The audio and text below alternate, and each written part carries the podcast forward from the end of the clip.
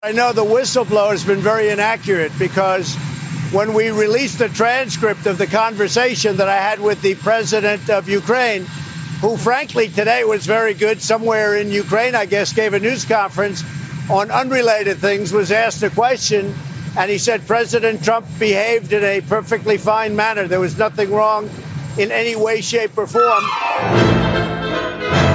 This is really unprecedented. Congress has a responsibility to conduct oversight. It's a particularly serious responsibility in the context of an impeachment inquiry. Sondland says he's disappointed that he wasn't allowed to attend this deposition today. Yeah, and I said the same thing. We're, we're, we're, uh, we wish he would have been able to testify too, but we fully understand why the administration made the decision they did.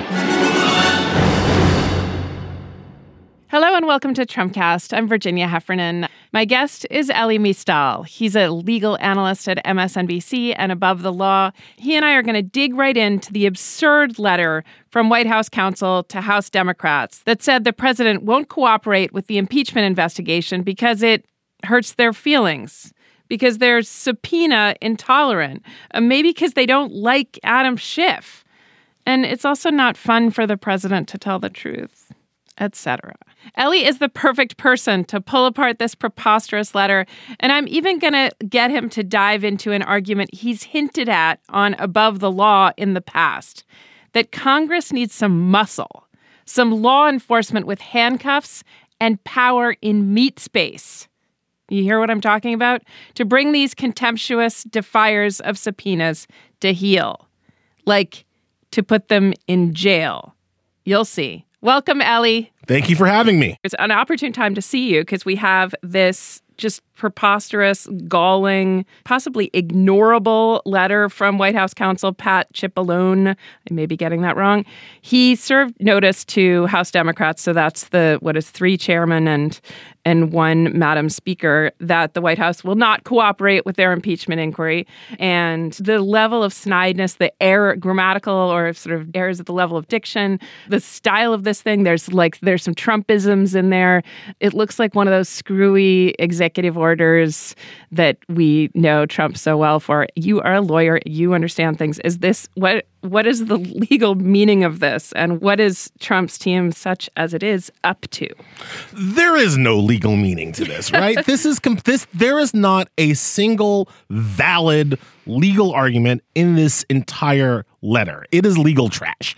If I didn't know better, I would say that this guy like watched like a marathon of Law and Order on TNT yeah. to get some law sounding words. Yeah, yeah, yeah. Um, and just like uh, sharpie them into what was clearly a political press statement um, that he wanted to get out to the media. And from a press statement, it's kind of doing its work. Like yeah. we're talking about it as we talked about on the news all last night. I mean, people are treating this like it's a legitimate document. Yeah. But there's no law in here. I want to just read one bit. It's okay. just the the first because after because you know in, in in a legitimate legal document, you still might have a preamble of political rhetoric before yeah. you get to the actual law. Yeah. Once you get to the actual law, you start using Roman numerals to okay. like really like, yeah. all right, we're serious now, yes, right? Yes. Roman numeral one from this letter. Your quote unquote inquiry is constitutionally invalid and violates basic due process rights and separation of powers. Okay, Nothing in that sentence is true, right? There's no reason for inquiry to be in quotes. It is an inquiry, right? Yep. Constitutionally invalid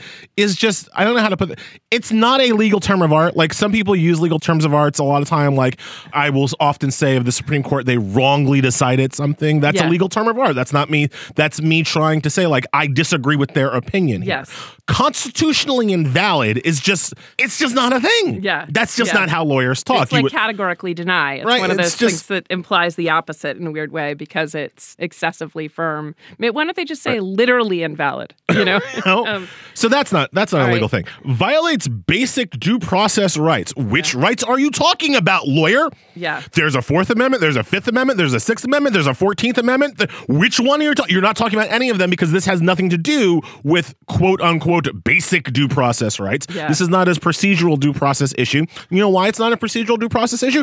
Because there's not a trial yet. Yes. Due process happens once you have a trial. This is an inquiry. You don't get due process rights for an investigation. If you did, can you imagine? One of the things I like to do to people who don't understand how completely insane the Trump legal arguments are. Yeah. just every time you hear a Trump a Trump legal argument, imagine a black drug dealer mm-hmm. making the same one. Mm, right. And if and, and if you can see how ridiculous we would react Yeah. to a black drug dealer saying that the investigation into him Yeah. is constitutionally invalid because he does not have the right to quote unquote cross-examine the witnesses against him in the investigation process. So what he's supposed to go the this drug dealer is supposed to go down to the precinct, shadow the cop around, Yeah. the detective around while he's conducting his investigation with his like arms crossed waiting to see what the witnesses say about him. Right. That's. That's due process? No, my friend. That is not how it works, right? Okay, now I, I'm further picturing this. Yeah, I've got it. It's in night court, or possibly in like Judge Wapner, if that's not Judge Judy, and it's someone saying like, "This is a, like violating everything in the Constitution. I need to be able to shout things out." him." Can you imagine Avon Barksdale being like, I need I need to see the evidence you have against me, cop? Like that's that's that's not how it works. But I was wrong, though. Even if it were in court, it would be in court, and then he would have due process. It is amazing the second paragraph where he's supposed to have counsel present, uh, get discovery, get cross examine witnesses, call witnesses, and all those rights have been done, denied the president and many other basic rights guaranteed to all Americans. I mean, is this just a wall of words? I mean, since we know so well, you've conducted your proceedings in secret, also um, uh, perfectly allowed in a investigation that involves national security issues. How do you get yet another Cipollone person to be valet like Barr, like Giuliani? How does a lawyer put his whole career on the line to say things like the president's being denied due process during an investigation because he can't do cross examination? I mean, I don't know anything about the law, but I just would feel like like it just seems like he's torching the rest of his career and credibility. I don't know where Trump finds these people willing to debase themselves. I really don't. But what I do know, first of all, it's Jones Day. But but what I do know is that one of the reasons why it keeps happening is because when these people wash out of the system, there's never any punishment, right? You you look at Don McGahn, his former White House Yes. counsel, who was in some ways better than this guy Mm-hmm. than than Pat because Don McGahn wouldn't write this. Like this this is the kind of legal cockamamie stuff that Trump wanted McGahn to write. The McGann McGahn had enough like self-regard um, to refuse to write this kind of stuff. But he did many horrible things in service of the president, and he has received no punishment. He is at his law firm at Jones Day Yeah. making millions of dollars again, right? Jeff Sessions, no punishment. Um, Matthew Whitaker, remember the the, the coal splitting yes. attorney general? Yep. Um, where, where's his punishment, right? Yep. Um, the only person who has been punished is Michael Cohen, and Michael Cohen was only punished because he actually lied in front of Congress, right? Yeah. Um, in terms of just like making And admitted it. uh, and, and in terms of making bad legal arguments um, and embarrassing yourself, none of these people get punished, and it's Mm. not and it's not just the lawyers, right? Mm-hmm. Sean Spicer is Dancing with the Stars. Sarah Huckabee Sanders is a Fox News contributor right Mm-hmm. now. Like nothing ever happens to Trump people Yeah. Mm-hmm. for doing this, and so why wouldn't they just keep doing this? at above the law you're tasked with and seem to take relish in keeping these guys as honest as possible or at least surfacing at these big law firms some of the malfeasance kirkland and ellis and jones day remind me of what these places are again Okay, so Kirkland and Ellis is actually a respectable law firm, right? Okay. So I'll go on on them a little bit later.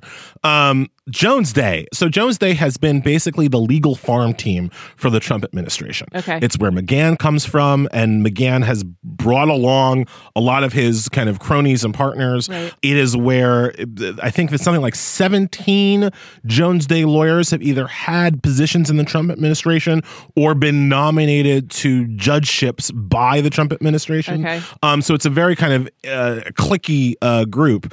Uh, lots Jones- of black people i'm sure and lots of women they are being sued right now for some really uh, uh, troubling um, sexual harassment and hostile work environment allegations, refusing to pay women partners as much as men, random comments. There's one allegation where a associate of color uh, claims that Jones Day doctored her picture on their website to make her look darker so that they could be like, oh, and widened her nose and made her look darker um, with Photoshop. So they'd be like, see, we got a black one. Wow. Leave us alone. Like Wow. the, the thing about Jones Day and their and their fealty to Trump that people need to understand is that this is totally on brand for Jones Day. Mm-hmm. This is the kind of these are the kind of bad lawyers and bad legal arguments that they are that they are all about. This is a firm that got their start as a big tobacco law firm, right? Oh, got it. So the concept of scruples in terms of client representation is not something that is natural to Jones Day to begin with. Yeah. Trump has just come along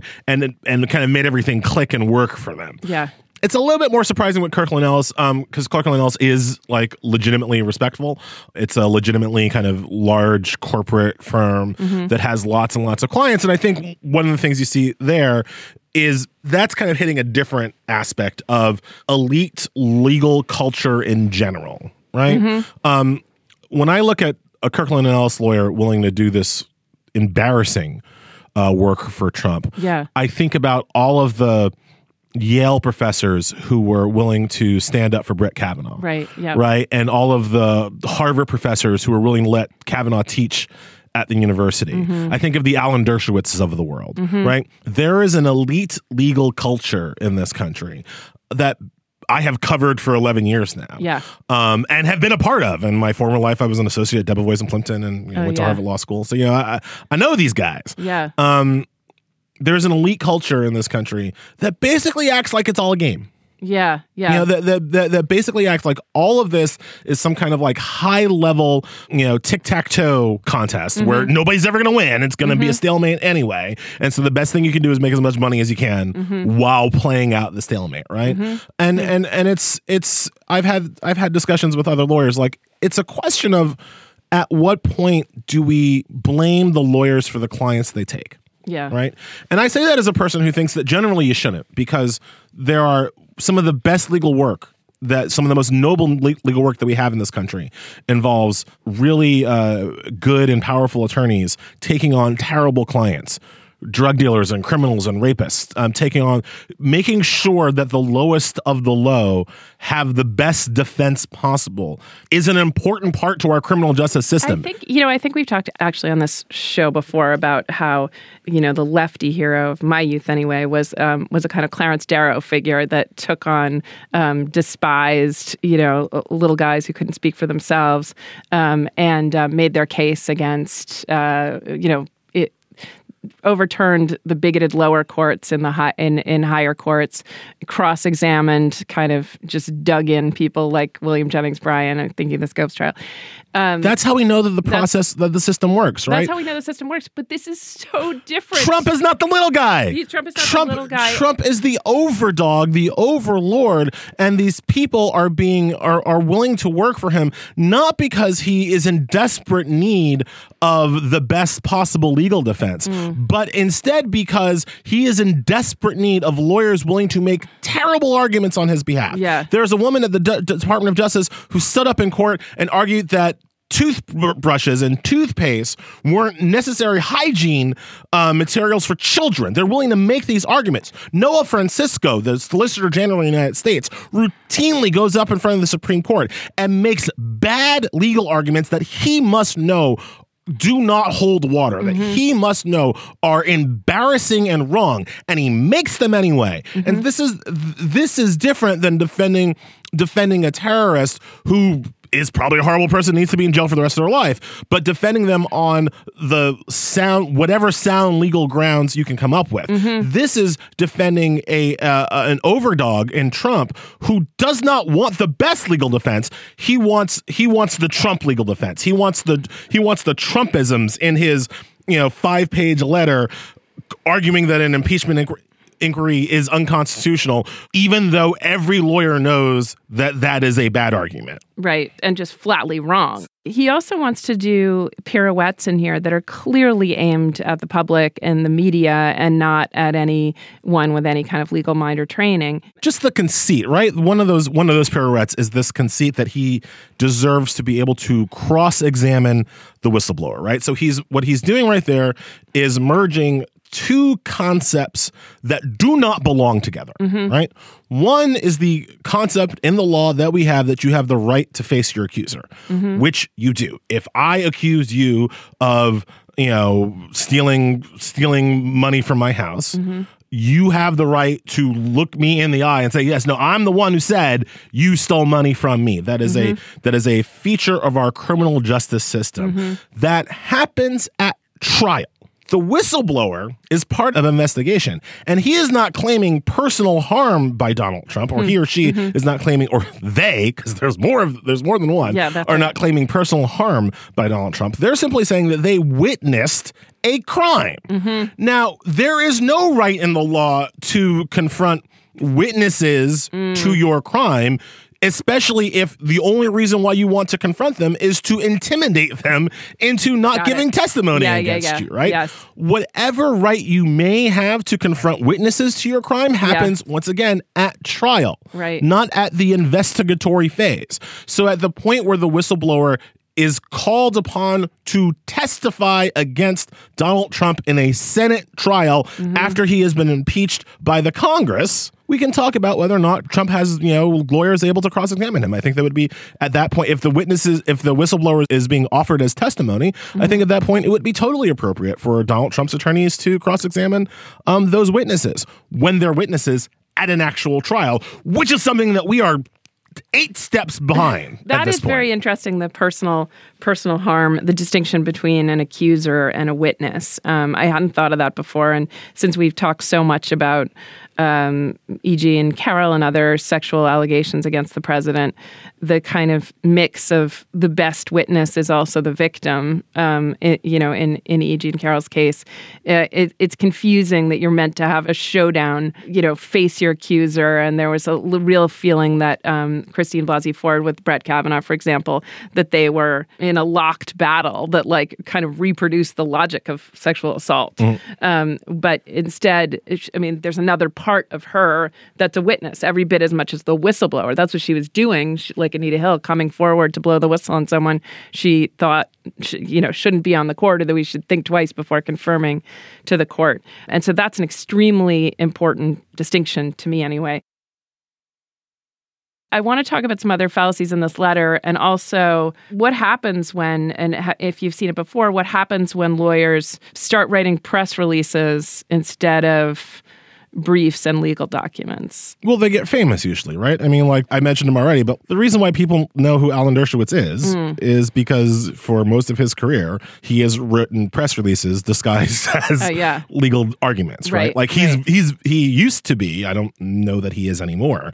He used to be very good at both, right? Very good at both playing the public aspect of law Yeah. while also being a very effective trial lawyer. Yeah. Um, I don't know that he can say that about himself anymore, but that's why he's famous, right? Yeah. And so lawyers, you know, when you, especially with lawyers who represent, you know, famous clients, you know, Mm-hmm. we could talk about Dershowitz, we could talk about Michael Avenatti, right? Like Michael Avenatti played the press brilliantly um, um, for for for Mm-hmm. Not most me at all. for, I didn't, definitely did not fall for that handsome, symmetrical little devil. for most uh, symmetrical little devil for most of the Stormy Daniels time in the spotlight, Michael Avenatti was playing the media kind of correctly. Yeah. Lawyers who represent celebrity clients or represent celebrity issues, the good ones do have to know how to play both sides. There's Mm-hmm. the court of public opinion, there's the court of law. You've got to be good at both if you're going to represent your client effectively, right? Mm-hmm. So, as a person with legal training and you know have, having been around this world for a bit, unlike some lawyers and some judges who really react like, "Eh, "Why aren't you talking to? Why are you on Ari Melber? What are you Yeah. doing?" Like, I'm not that guy. I'm like, no, I, I get why Lanny Davis goes on TV. I get Yeah. why David Boies goes on TV. Um, that's part of client representation. Mm. It just has to be backed up with like the actual stuff, right? Yeah. Like I'm I'm I'm fine for uh, I'm, like this. I'm all about dessert. As long as there's a meal somewhere coming Mm-hmm. Yeah. too, right? Yeah, yeah, yeah, yeah. Um, and what the Trump lawyers never do, not one of not one of them that he has employed, what the Trump lawyers never do is come with the stake. They never have Mm. the courtroom. The they never win in the court of law. They're only trying to win in the court of public opinion, and that's where it gets frustrating. I mean, there was a post, there was a story that came out in the Washington Post. I want to say almost a year ago now, um, kind of detailing the fact that Trump more or less is the most defeated president in court in history. That the executive branch has kind of wide discretion. The courts really do give the executive branch wide discretion on a host of issues. And Trump loses like half the time, which is crazy. He should win 90% of the time. Right. And the reason why he loses half the time is because he makes shoddy, bad, nonsensical legal arguments all the time that the court is just kind of forced to be like, dude, it's not true. Like, it's just, you're just, it's just not true. Yeah. Yep. And that's where we are here. Like, there's no, like with the subpoena fight, right? Which, uh, Yeah. th- let's there- get to that. there's no argument. There's no argument that his people cannot show up for subpoenas. I'm sure your listeners have heard Trump people. I'm sure they've heard their uncle at Thanksgiving who watches Fox News all the time talk about, well, you know, there's executive privilege. There, Trump has executive privilege. He does not. That is not how executive privilege works. The the the quickest planner, and you can use this at any, you know, the holidays are coming up. You can use this at any Halloween or Thanksgiving party you want to. the whole concept of privilege is that you give it up when you disclose it publicly, right? Mm-hmm. So, whatever privilege I may have with anybody, the minute I bring a third party into the room, that kills the privilege. So, for instance, people know that there's a spousal privilege, right? Like if I tell my wife I killed that person, my wife is not allowed to go into court and say like, "Oh, my husband told me he Or killed she, that or she doesn't have to go in. the privilege extends to me. I said it to my, so I own the privilege. I can Okay. prevent my wife. This is Oh. Mm-hmm. spousal privilege can be controversial for this reason exactly because it comes out a lot in uh, kind of domestic violence situations, right? Yeah. Um, but the privilege attaches to me if I pillow talk basically Yeah. is not my wife's uh, right to disclose without my consent or my right to disclose without my wife's consent, right? Got it. Yep.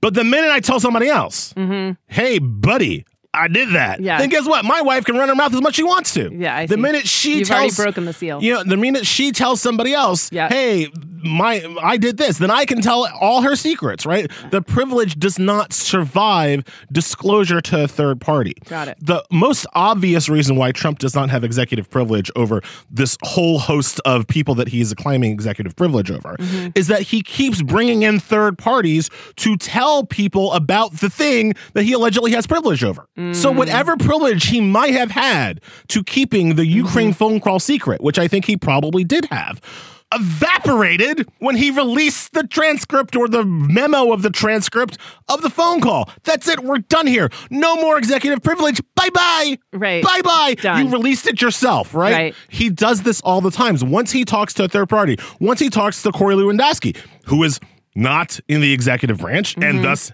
would have no executive privilege whatsoever. Rudolph once he Giuliani. talks about Yeah. it to Lewandowski or he talks about it to Giuliani, then guess what? The privilege evaporates. Yeah. It's gone. It's the, not a clean room anymore. there's there's germs. He he he has no executive privilege argument to stand on to block any of these subpoenas, which then means he has no legal argument to block the subpoenas. There's just there's just none. It doesn't exist. He's making it up.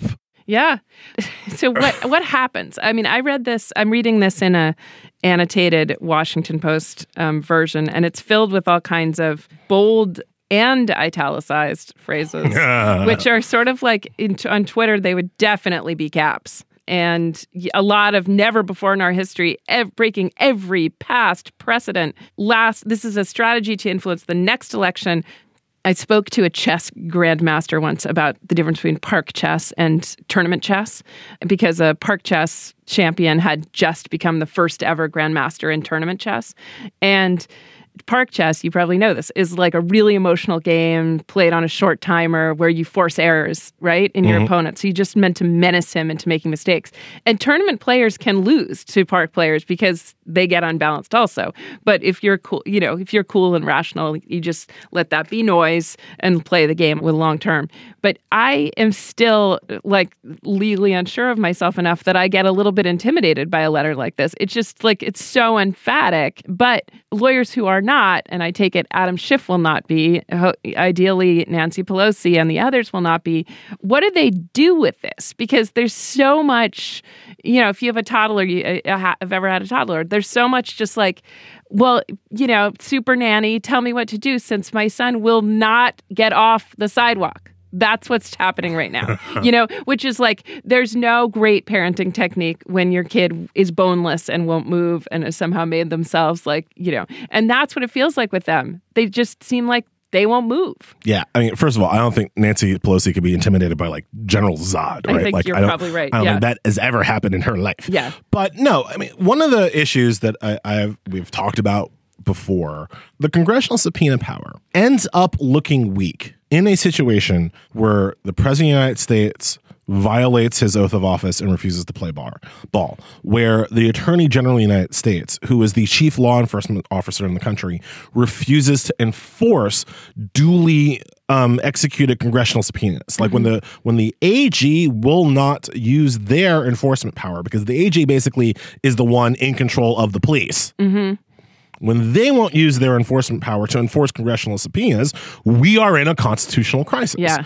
So I have argued that the Congress has inherent subpoena power. That means power that they do not have to uh, cross check with the AG.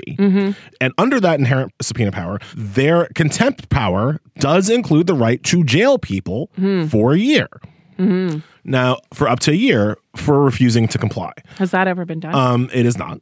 Mm-hmm. And the reason why, well, it hasn't been done without the AG. Like the AG, then what mm-hmm. usually happens, Congress holds them in contempt, and then the AG comes knocking on your door and being like, "I think you're going to want to answer the subpoena. Here's some handcuffs." Mm-hmm. but See now my the? AG is the one. but now the that the. AG is is the one that, that's part of the problem, But and um, who also has been held in contempt, right? For different who's also been held in yes. contempt, who should also recuse himself from this entire thing because Right. he's implicated in the scandal, um, in the, the apparent illegality.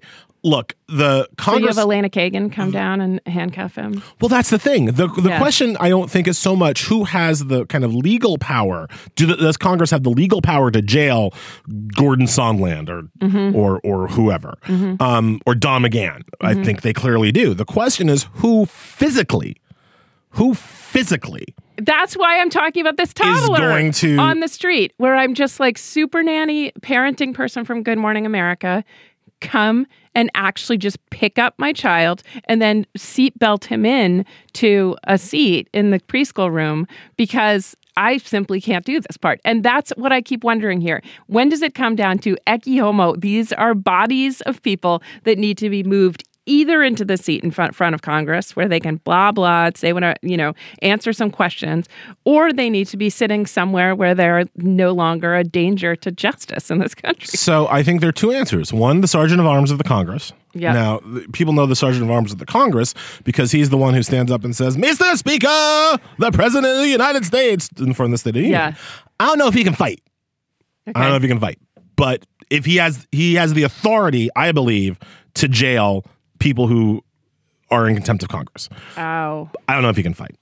Who I do know can fight are the Capitol Police. Now, mm-hmm. technically, the cap, the DC Capitol Police, technically, they report to Congress. They do not report to the president. Technically, now I don't know how you make this happen, but Yeah. it's almost like Nancy Pelosi needs to be friend needs to find one sergeant on the Capitol Police who mm-hmm. was willing to get this done, who was willing to show up in a squad car to one of mm-hmm. these people's houses and jail them. Because here's the thing: if Congress, this is the other kind of aspect of the law here.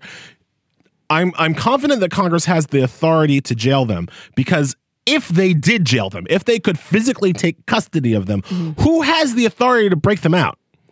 Like if if if if somebody if if let's imagine let's because Gordon Sondland is, is the is the newest one, so let's imagine him. I'm really thinking him again. like I think he's the big kahuna, but all right. Um, if Sondland is jailed, is handcuffed to Nancy Pelosi's boudoir, let's say for instance, Okay. who has the authority to break into Nancy Pelosi's house and free him? Christopher Wray of the FBI? Right. I don't think so. I don't think legally so. Like at some like, and, and I hate to be talking about this. I'm not trying to be flip here. No, but- this is where we are. We need somebody Yes. with actual handcuffs, with actual police authority, Yeah. to act in accordance with the laws of the country as opposed to the corruption of Bill Barr. Yeah. And the only people I can think of that have that could do that right now because we assume that the actual military is under the thumb of Trump. We assume that the actual FBI is under the thumb of of, of Trump. The, mar- what about the Supreme Court marshals? Are they? the Supreme uh, Court marshals again, I don't know if they can fight. Yeah. What do you And- mean? I don't know if they can fight. I mean, because I'm what I'm saying is that literally Right, somebody has to like go to his house Yeah. and like grab him. Yes. he might resist. I am just go. I Right? hear you. This So- is why I say the toddler model. the, the the other thing is that with the Supreme Court marshals, like I don't that would have to be under the authority of Roberts, right? Yeah. Which is not something we should have to get to yet, right? No. I'm saying under Pelo- who does Pelosi have under her direct authority that she can point to and say, Mm-hmm. "Go get me that man." And I believe that the ca- if it's not the sergeant of arms, Yeah. um, then I believe it's it, it's a friendly person on the Capitol Police. it could be The Rock. You know, I mean, that's the kind of Well, thing. The Rock. Why was The Rock even put on this planet except to do good with I don't his like- massive frame? Um, I don't like talking about citizens arrests because those end up in riots too often. right? Okay. like yeah, right. but we don't want we, brown shirts. so so we don't side. want the we don't Yeah. want a citizen be him the rock or otherwise to try to take vigilante matters into their own We hands. don't. But for optics, what you're proposing is also quite dangerous. The impeachment inquiry, up to and including removal, has mass public support. But once you start seeing old men in suits hauled off into prison who ought to be, this ought to be a, we're in a civilized, seemingly civilized society still. I don't know. I think m- you think people will like it. But let me ask you a question Is that park chess or tournament chess you're talking about? I think we're in park chess, but I think we're at the point in park chess where the loser has flipped over the table. So if you play chess, you know that if you knock your king over, Yeah. you concede, right? Right. Trump has not knocked his king over. He's just flipped over the whole table. Yeah. Right? Right. Technically, he's conceded. Technically, he's Ah. admitted to the crime in public, right? Technically, he has conceded defeat legally on this issue, but he's just not playing the game anymore, right? Right, yeah. And one of the things the Democrats have to stop doing is like in the park chess scenario where the other guy has kicked over the table and you know stolen your hat, Mm-hmm. you can't be the guy sitting there saying like, uh, but but your your king, you knocked your king over. I win technically. Yeah. Like we're beyond that now, Okay, right? good. So the Democrats have to understand they keep trying to fight a person who does not play by the rules Right. with more rules. Yeah. How is that ever going to work? That was actually brilliant because if you've knocked over the whole table, you've also knocked over the king. I mean, and um, and and uh, You're yeah, a loser, okay, but like now what, right? So, Right. to go, so I think to go back to your your child screaming analogy, I have a seven year old and a four year old. When I am in the comfort of my own home, Mm-hmm. I let them cry it out like a good parent's supposed to. You know, just wait them out. I have more patience than they do, Yeah. technically, right? When I am in public. I leverage my vastly superior physical strength against them. Yes, that's right. Pick them up, carry them kicking and screaming into some kind of secure location until they sort their issues out. Mm-hmm. Yes. Right?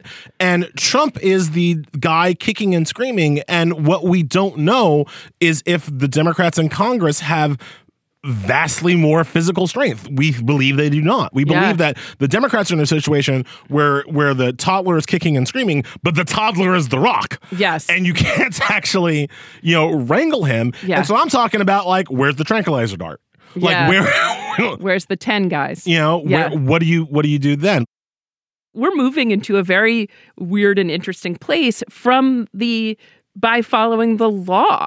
I mean, and also you you know, you say like let's think about a drug dealer here. Of course you would go arrest this guy and like push him into a paddy wagon. Like there's no plot that proceeds otherwise. Like if someone has shown so much contempt for the subpoena process. like I'm thinking in this way, but this is how Trump has always been thinking. Mm-hmm. This is how he's always been operating. Quite frankly, this is how McConnell has always been operating. Like they have been operating with the impunity Mm. of knowing that the only way to stop them is to get physical in some way, Mm-hmm. right? Is this a, again a physical arrest, a like a physical destruction of their power? Yeah. They know that absent that, they can play the rules game as you can they can make the democrats keep playing the rules game. As long as they keep ignoring the rules it doesn't matter mm. right? Like it's a mm-hmm. we live in a country of raw political power we don't have again, I do not I do not say this lightly. Right now, we are not living in a nation of laws. We are living in a nation of raw political power.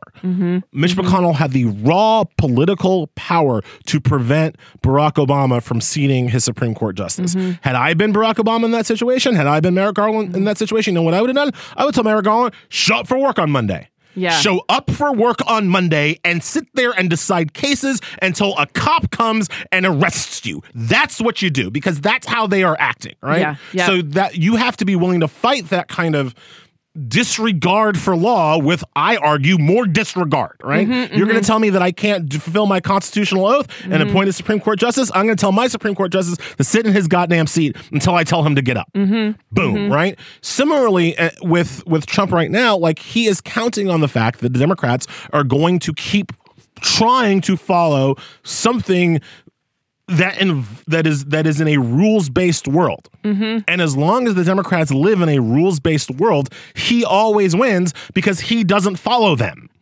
and not because they're getting flustered by his saber rattling or, or or they're paying attention to the polls or whatever, but more They're not scared of him. They just yeah, there's no way. I mean, it's the toddler on the street thing, and there's no way to. I mean, I guess you could wait him out, but this thing needs to move along. One thing that I think is frustrating is a lot of us who wanted an impeachment investigation a long time ago simply wanted it because it would have it would seem to compel greater obedience from them just putting it under the sign of impeachment engaging the public in this process and apparently people uh, impeachment is a kitchen table issue people are quite interested 7 out of 10 people are following it somewhere between moderately and very closely it is not a coincidence. Uh, this man, this idiot, this problem Yeah. made this phone call, this criminal, illegal, mob like phone call Mm-hmm. to President Zelensky of the Ukraine the day after Mueller testified. Uh, that doesn't, that's not an accident. Because if you remember the day after Mueller testified, all you saw on the news was like, well, that didn't go well for the Democrats. I mean, sure, Mueller laid out 10 thousand counts of Yeah. of problems and obstruction, but uh, he surely he didn't he looked a little bit old while he was doing it, right? You saw on TV the entire night Democrats basically acting like somebody stole their dog. Mm. Oh well, you know we got to keep going forward, I guess. Mm. Like that, and mm-hmm. so Trump heard all that, went around, did a victory lap, had some freaking cheeseburgers from McDonald's, Yeah. and then the next day he's like, "All right, 2020, let's do it again." back to criming yeah right? yeah. Like let's commit more crimes because they didn't catch me for the for the previous crimes. Right. The whole point, the reason why people like you and I were saying that we should be impeaching the president since, you know, Democrats took over on November 2018 Yeah. is exactly because if you do it to use another kid analogy, Yeah. if you catch your kid with their hand in the cookie jar Yeah. and you say nothing, guess what? Kid's eating the cookie. Yeah, That cookie be gone, right? Yep, Like yep. that's there's not the kid's not gonna like reconsider their motives, right? If Yeah. you don't say anything, Yeah. the kid's gonna kid. Yeah. If you don't stop Trump, the Trump Trump's gonna Trump. Yeah. Now he might do it even if you try to stop him. Yeah. But you have to at least try. You have to make it hard for him, right? Make, make him know that there will be whatever consequences we can bring to bear, there will be. And the other thing you have to make him know, and I think that to to talk, and then I want to talk a whole about a lot about the presidential campaign, but there are only a few candidates that are promising the kind of continual post presidency prosecution that we absolutely are going to need, not just from Trump, but for all of his cronies and criminal friends. and who's that Kamala Harris, do you ever see Pulp Fiction? yes Kamala Harris is like Marcellus Wallace going after Butch, right? Yeah. She's prepared Yes. to scour the earth. yes For Donald yes Trump. yes she is Um, so Kamala's talking about that kind of correctly, I think. I think she's the strongest.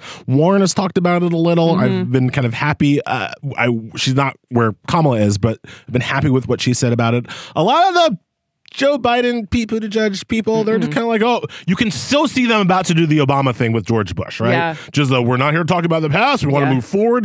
That would be too painful and traumatic. No, screw that. Yeah. Because if you do not stop, if you do not hold these people accountable in office or out of office, then they will just keep doing that again. Yeah. And I know Republicans are going to, well, it sounds like you're just saying lock up your political enemies. No, I'm not saying lock up my poli- political enemies. I'm saying prosecute crime.